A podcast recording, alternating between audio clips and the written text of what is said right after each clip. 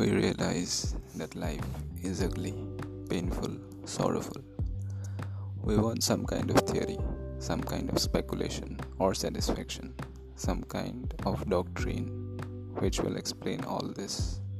And so we are caught in explanation, in words, in theories, and gradually beliefs become deeply rooted and unshakable because behind those beliefs, behind those dogmas, there is the constant fear of the unknown. But we never look at that fear, we run away from it. The stronger the beliefs, the stronger the dogmas. And when we examine these beliefs, the Christian, the Hindu, the Buddhist, we find that they divide people.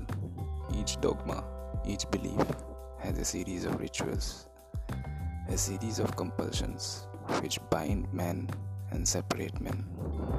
So we start with an inquiry to find out what is true, what the significance is of this misery, the struggle, this pain, and we are soon caught up in beliefs, in rituals, in theories.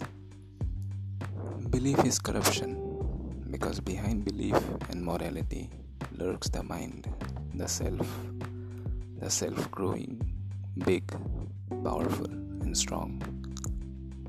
We consider belief in God. The belief is something as religion. We consider that to believe is to be religious. If you do not believe, you'll be considered as an atheist.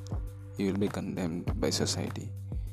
One society will condemn those who believe in God and another will condemn those who do not. They both are the same. So religion becomes a matter of belief, and belief acts as a corresponding influence on the mind.